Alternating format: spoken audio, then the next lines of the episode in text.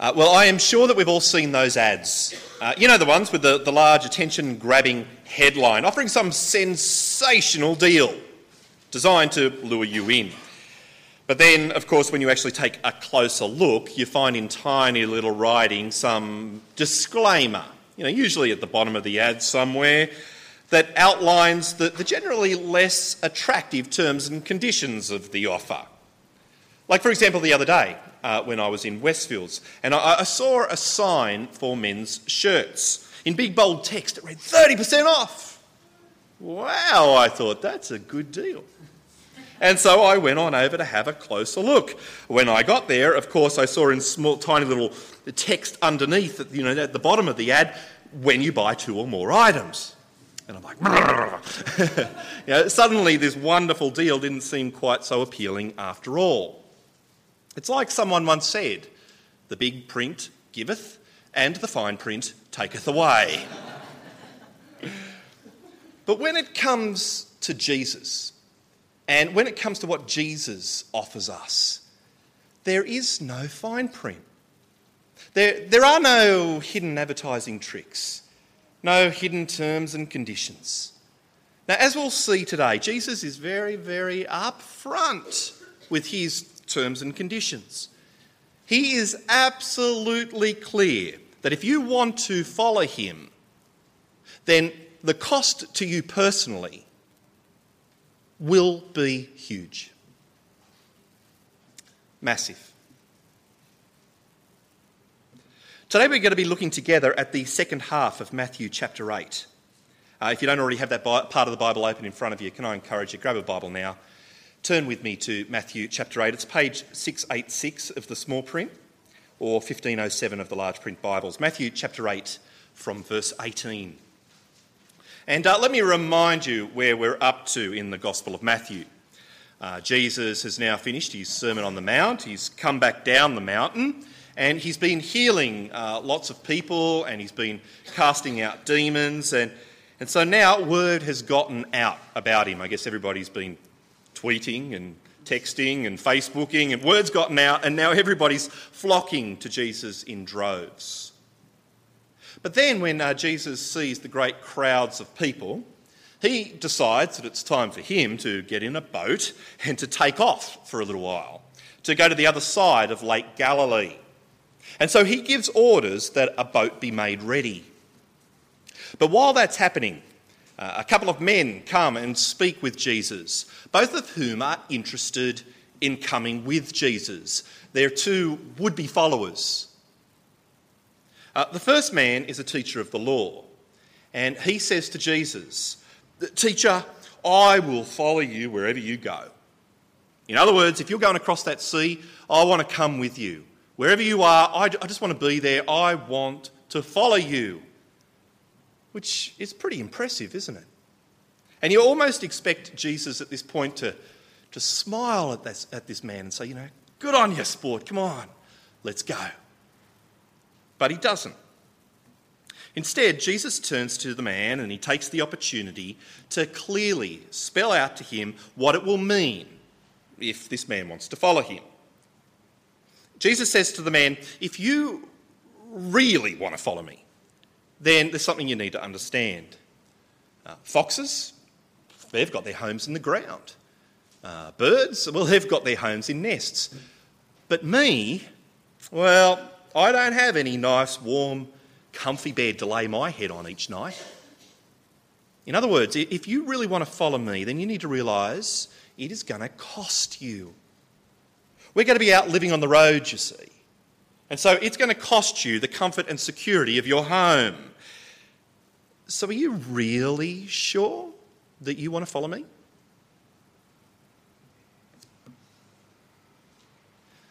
Well, it's then that the second would be follower breaks in and says to Jesus, Look, Jesus, I too, I really, really want to follow you. Um, but there's something I've just got to do first. Uh, let me go and bury my father. Let me do that, and then I'm all yours. Uh, then you've got my full allegiance, okay? Now, the exact details of what this second man is actually asking for here, uh, I've got to confess, I'm, I'm really not sure. I mean, has this man's father just died? Is that it? And so, you know, is he asking for a few days to plan the funeral, attend the funeral, and, and after that he will come and follow Jesus? Is that it? Or is it that his father is actually still alive and, and well? It's just that this man feels obliged that while ever his dad is, is alive, he feels obliged to stay with him. You know, maybe helping out in the family business or something like that until he dies and he buries him. And then he'll come and follow Jesus, whenever that might be. Is that it? I'm really not sure of the exact details here. But what is obvious either way, is, this, is that this man feels a strong obligation to his family and, and to the ex- expectations that they have for him. He wants to be loyal to his family, which is a good thing, isn't it? And so it's really, really quite shocking when Jesus says to this man, No. No. If you really want to follow me, then you come now. Let the dead bury their own dead. Now, the issue here is not that Jesus thinks attending family funerals is wrong. Now, the issue here is that the boat is about to pull away. Jesus is about to leave. So, this man has to make a decision now allegiance to family or allegiance to Jesus.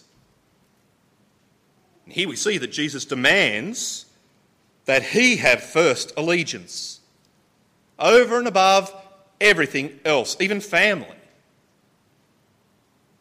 So again, Jesus clearly spells out the huge personal cost that comes to those who would follow him.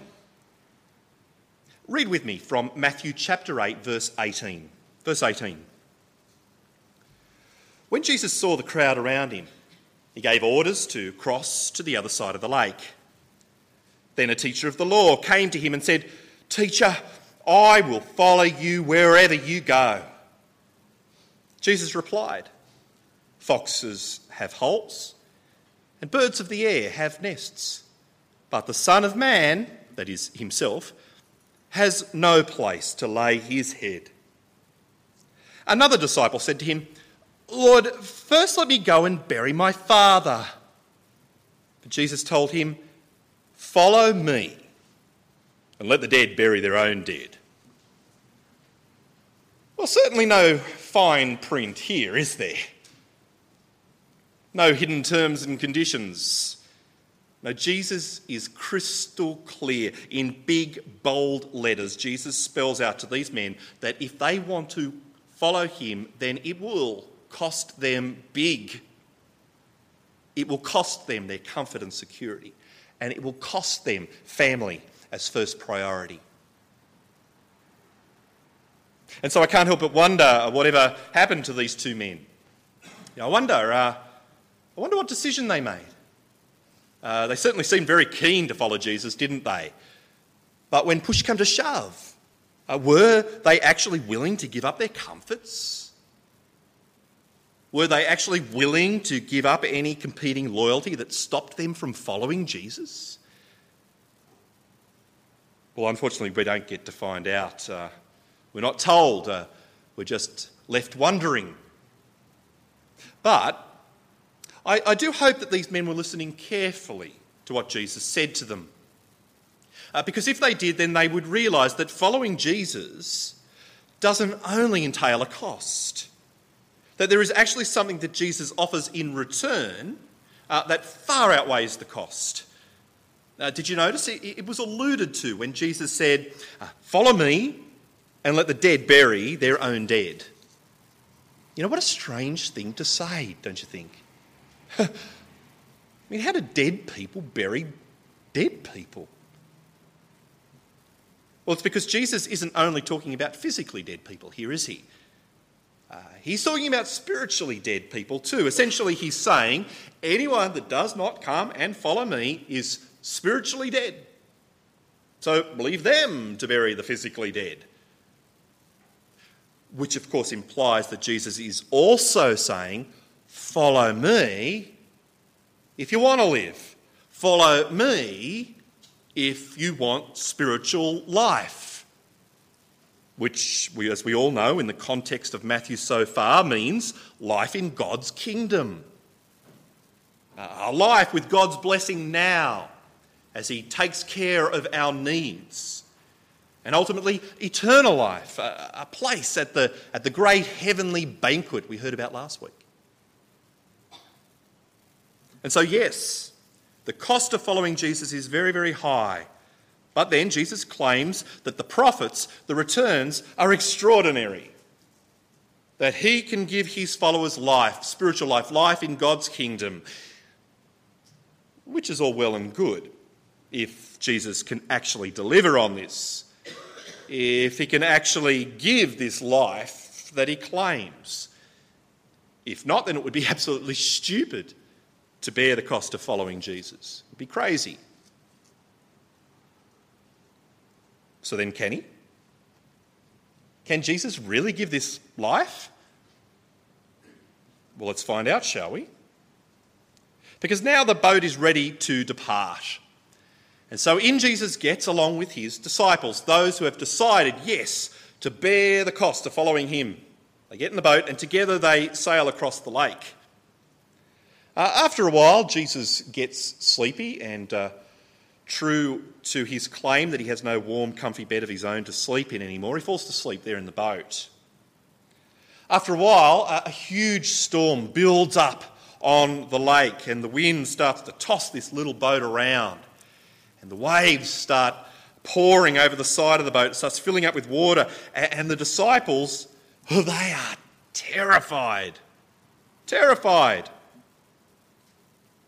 Now, you've got to understand that at least three of the disciples there in this boat, uh, we, we know, are fishermen. Uh, fishermen from this very region. I know, you know, no doubt they've been out on this lake hundreds of times before. They know what rough weather is like. And so when we see them terrified here and convinced that they are about to drown, You've got to realise that, humanly speaking, they're right.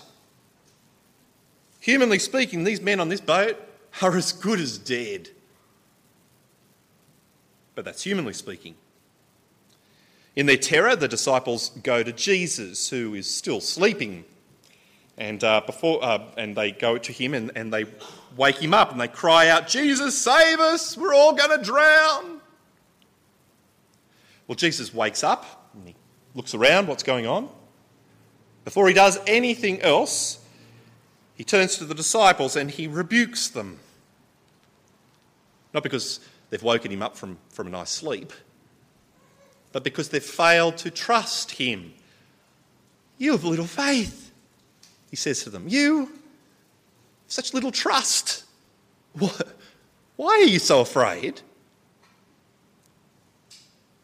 And after he rebukes the disciples, he turns and he rebukes the wind and the waves too. And immediately, without hesitation, well, the wind stops blowing and the waves die down, and everything on the lake is calm again. This is extraordinary.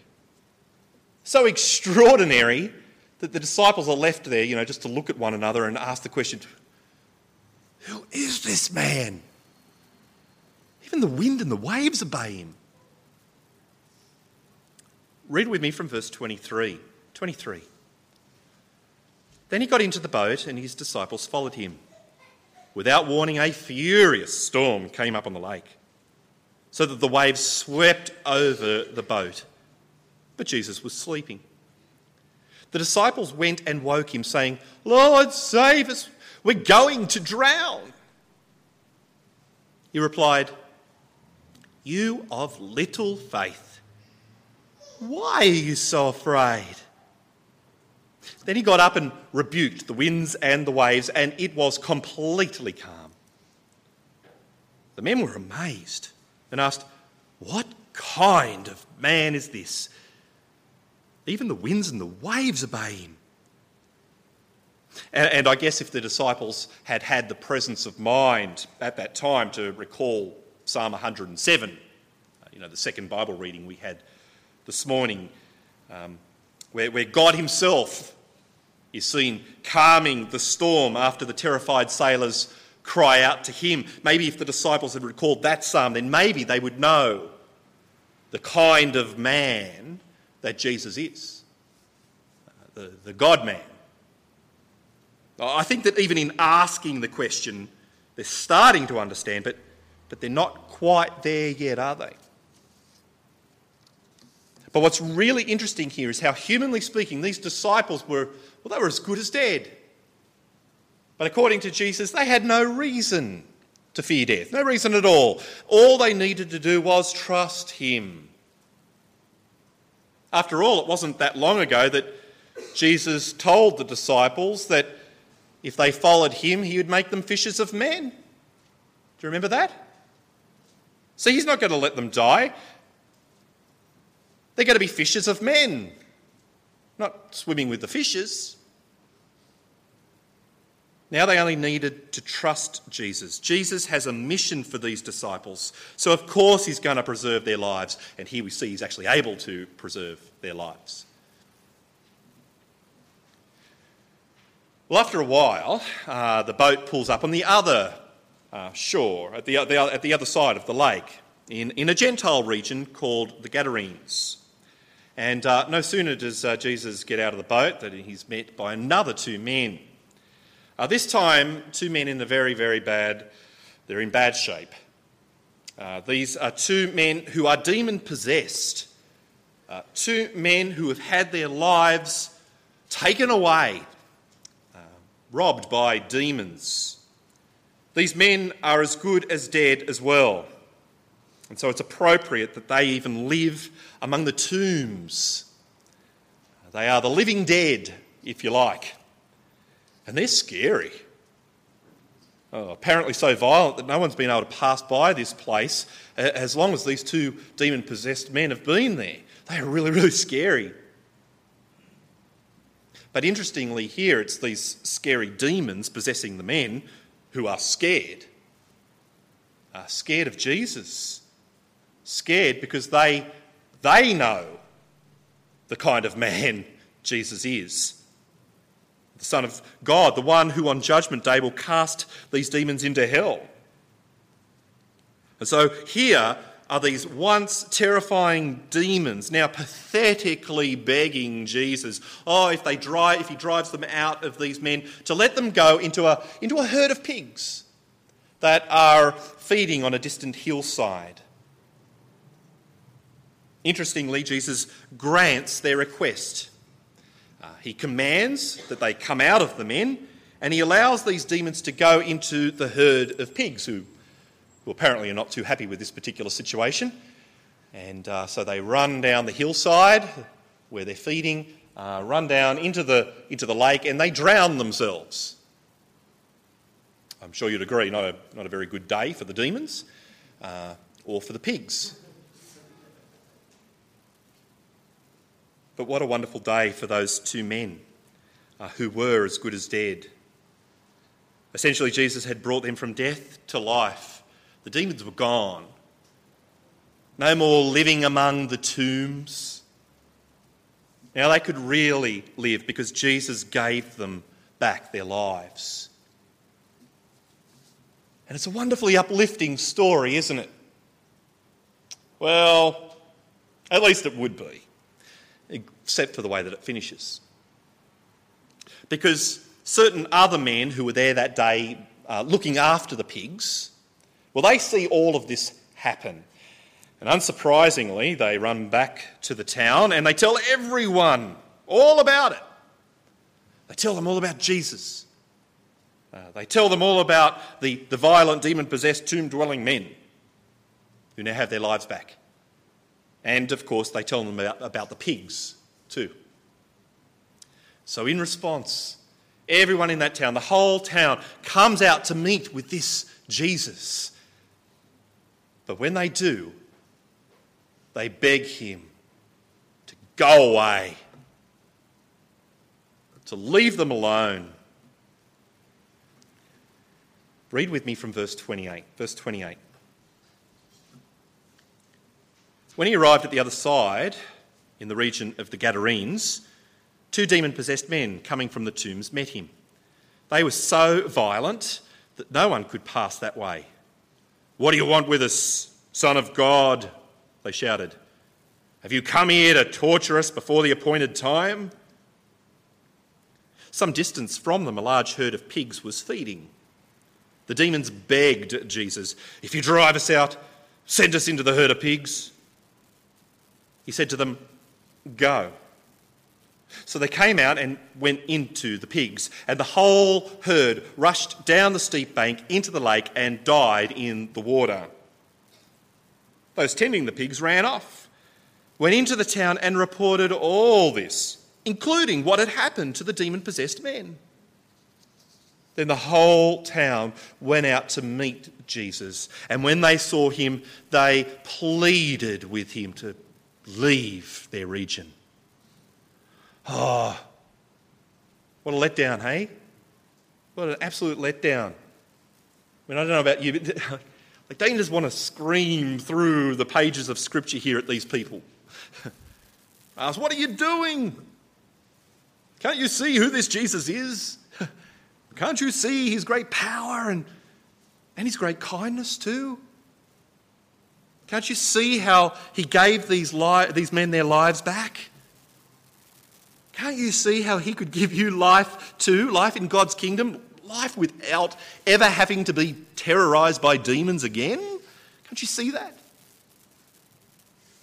And what? You, you want to send Jesus away because he cost you your pigs? Can't you see that he can offer you way more than that? Yeah, what a letdown, hey? But I'm afraid it's on that note that today's passage ends. And so, what have we learnt from all of this? Well, a number of things. Uh, I mean, firstly, we've learnt that, that with Jesus there is no fine print, is there? No, no, Jesus is very, very clear that following him comes at a cost, a high personal cost. It'll cost the expectation of comfort and security from the things of this world. And it'll cost any loyalty that gets in the way of following him, even, even family loyalty. But we've also learnt that Jesus claims to offer life to all those who follow him spiritual life, life in God's kingdom. And more than that, uh, we've learned that Jesus is actually able to deliver on this claim saving the lives of the as good as dead disciples the, in the storm on the sea, and restoring the lives of the as good as dead demon possessed men on the other side of the lake. we've learned all this, haven't we? And so, friends, as we think about all this, obviously it all now leaves us, each of us, with a certain obvious question. A question that demands an answer. Uh, the question of whether or not you are willing to bear the cost of following Jesus. Because, friends, the fact is, we too are called to follow him. Now, of course, I, know that we can't do that in a literal sense anymore, can we? It's not, not like we can hop in a boat with Jesus and you know, sail across Sydney Harbour with him or something like that. Uh, we don't follow him in that, that kind of sense anymore, do we? But we are still called to follow him. How is that possible? Well, at the end of Matthew's gospel, before Jesus uh, uh, ascended to heaven, he called on his first disciples to, to go out and, and make more disciples for him. Do you remember? to go out and make disciples from all over the world. And at that time, Jesus was very clear how it was to be done. He said, Make disciples for me, teaching them to obey everything I have commanded you. Okay, so what does it mean for us to be disciples of Jesus? What does it mean for us to follow him today? Well, it means obeying Jesus' teachings as they are recorded for us by the disciples. It is by obeying what Jesus says to us through the scriptures, by submitting each and every area of our lives to His authority, by holding nothing back, by being 100% devoted to Him and to His mission in the world, as shown to us in the Scriptures, in the Bible. So, friend, let me ask the question again Are you willing to bear the cost following Jesus? Because I don't doubt that all of us here today have some kind of interest in Jesus. You know, a bit like uh, the great crowd that flocked to Jesus at the beginning of today's story. But then Jesus wasn't interested in people who were simply interested in him, was he? He wanted followers.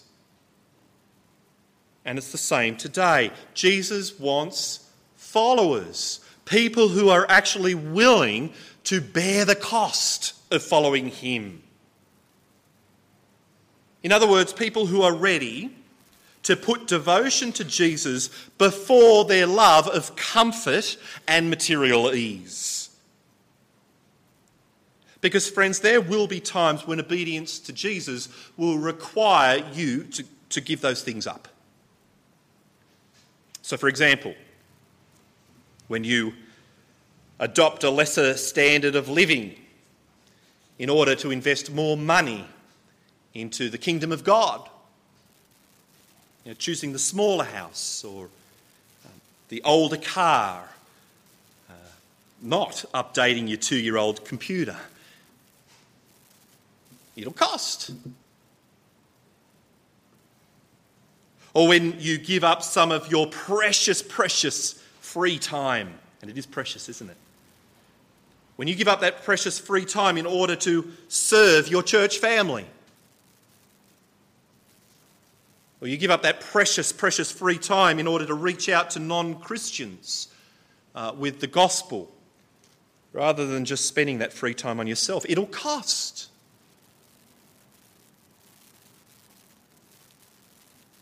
Or when you won't take a promotion at work because it'll make it hard to fulfill your role as a godly parent or spouse or when you choose to stay at home altogether. It will cost. Or when you sacrifice your precious sleep, or TV time, or, or time pursuing your favourite hobby, in order to make time for reading God's Word and praying. It'll cost. And and Jesus also wants people who are ready to put devotion to him before love of family as well. Because there will be times when obedience to Christ might require you to disappoint your family, even to face ridicule or rejection from them. So, for example, when you won't date the non Christian that your family want to pair you up with. Or when you can't be at every family gathering due to church commitments. Or when you won't worship your ancestors along with the rest of your family.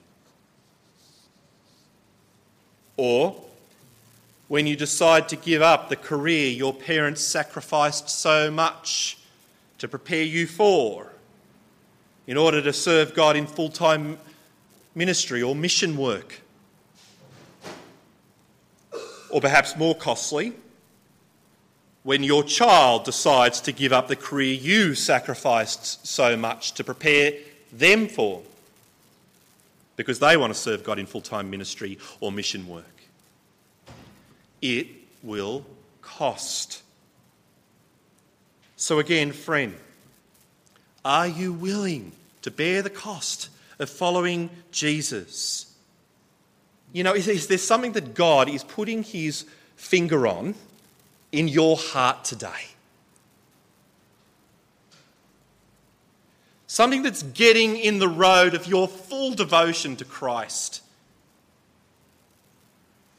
something that's keeping you from wholeheartedly following Him. It can be really, really hard to let go of those things we treasure so much, can't it? But then Jesus did not say, Broad is the road that leads to life, and many find it. It's a narrow road we're called to take, and only a few find it. And maybe now we're starting to understand why. So, friend, are you willing to bear the cost? Or, like the Gadarene townsfolk with their pigs, would you rather Jesus just went away? Stopped costing you.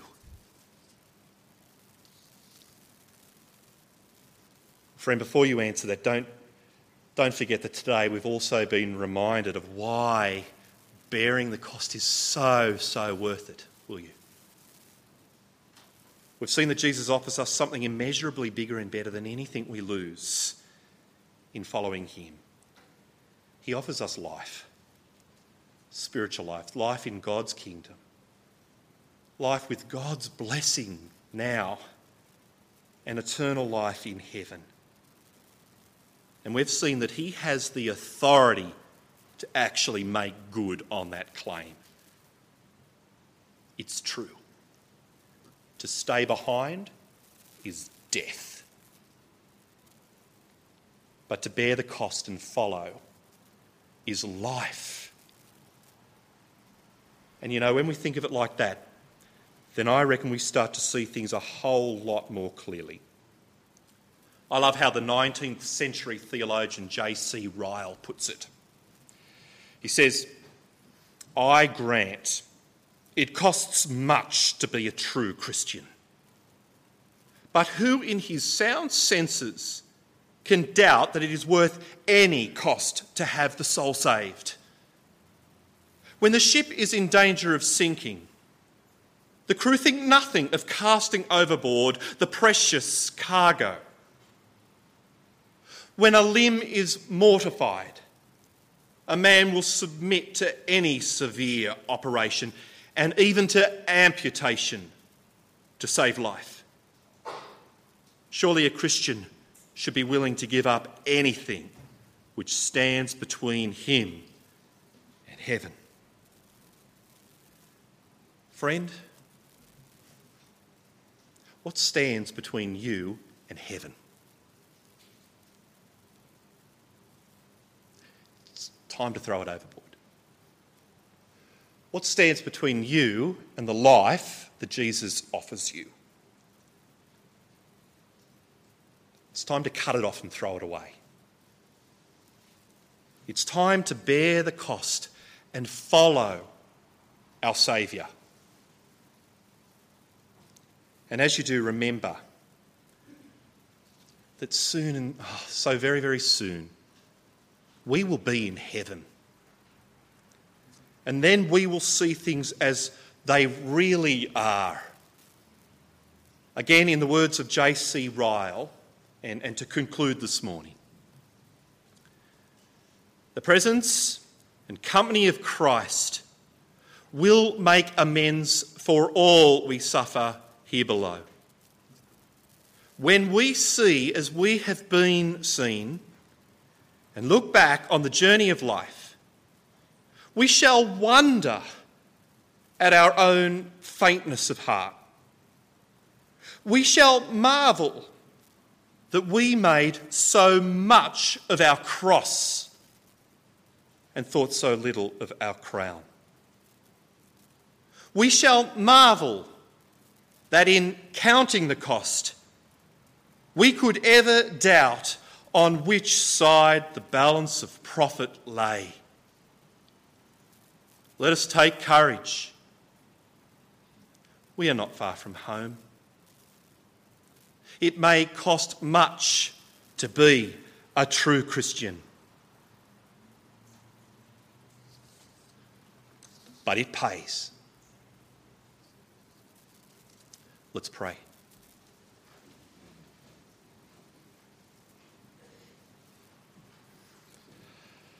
Oh, our Father, um, we thank you so much for sending Jesus, our Saviour. Thank you so much that in Him we have true life, life in your kingdom. Our Father, we're sorry for the times we've been unwilling to bear the cost of following Jesus. Please forgive us. Father, we pray that all of that would change from this day on that we would be willing to put our devotion to Jesus before any comfort or material ease.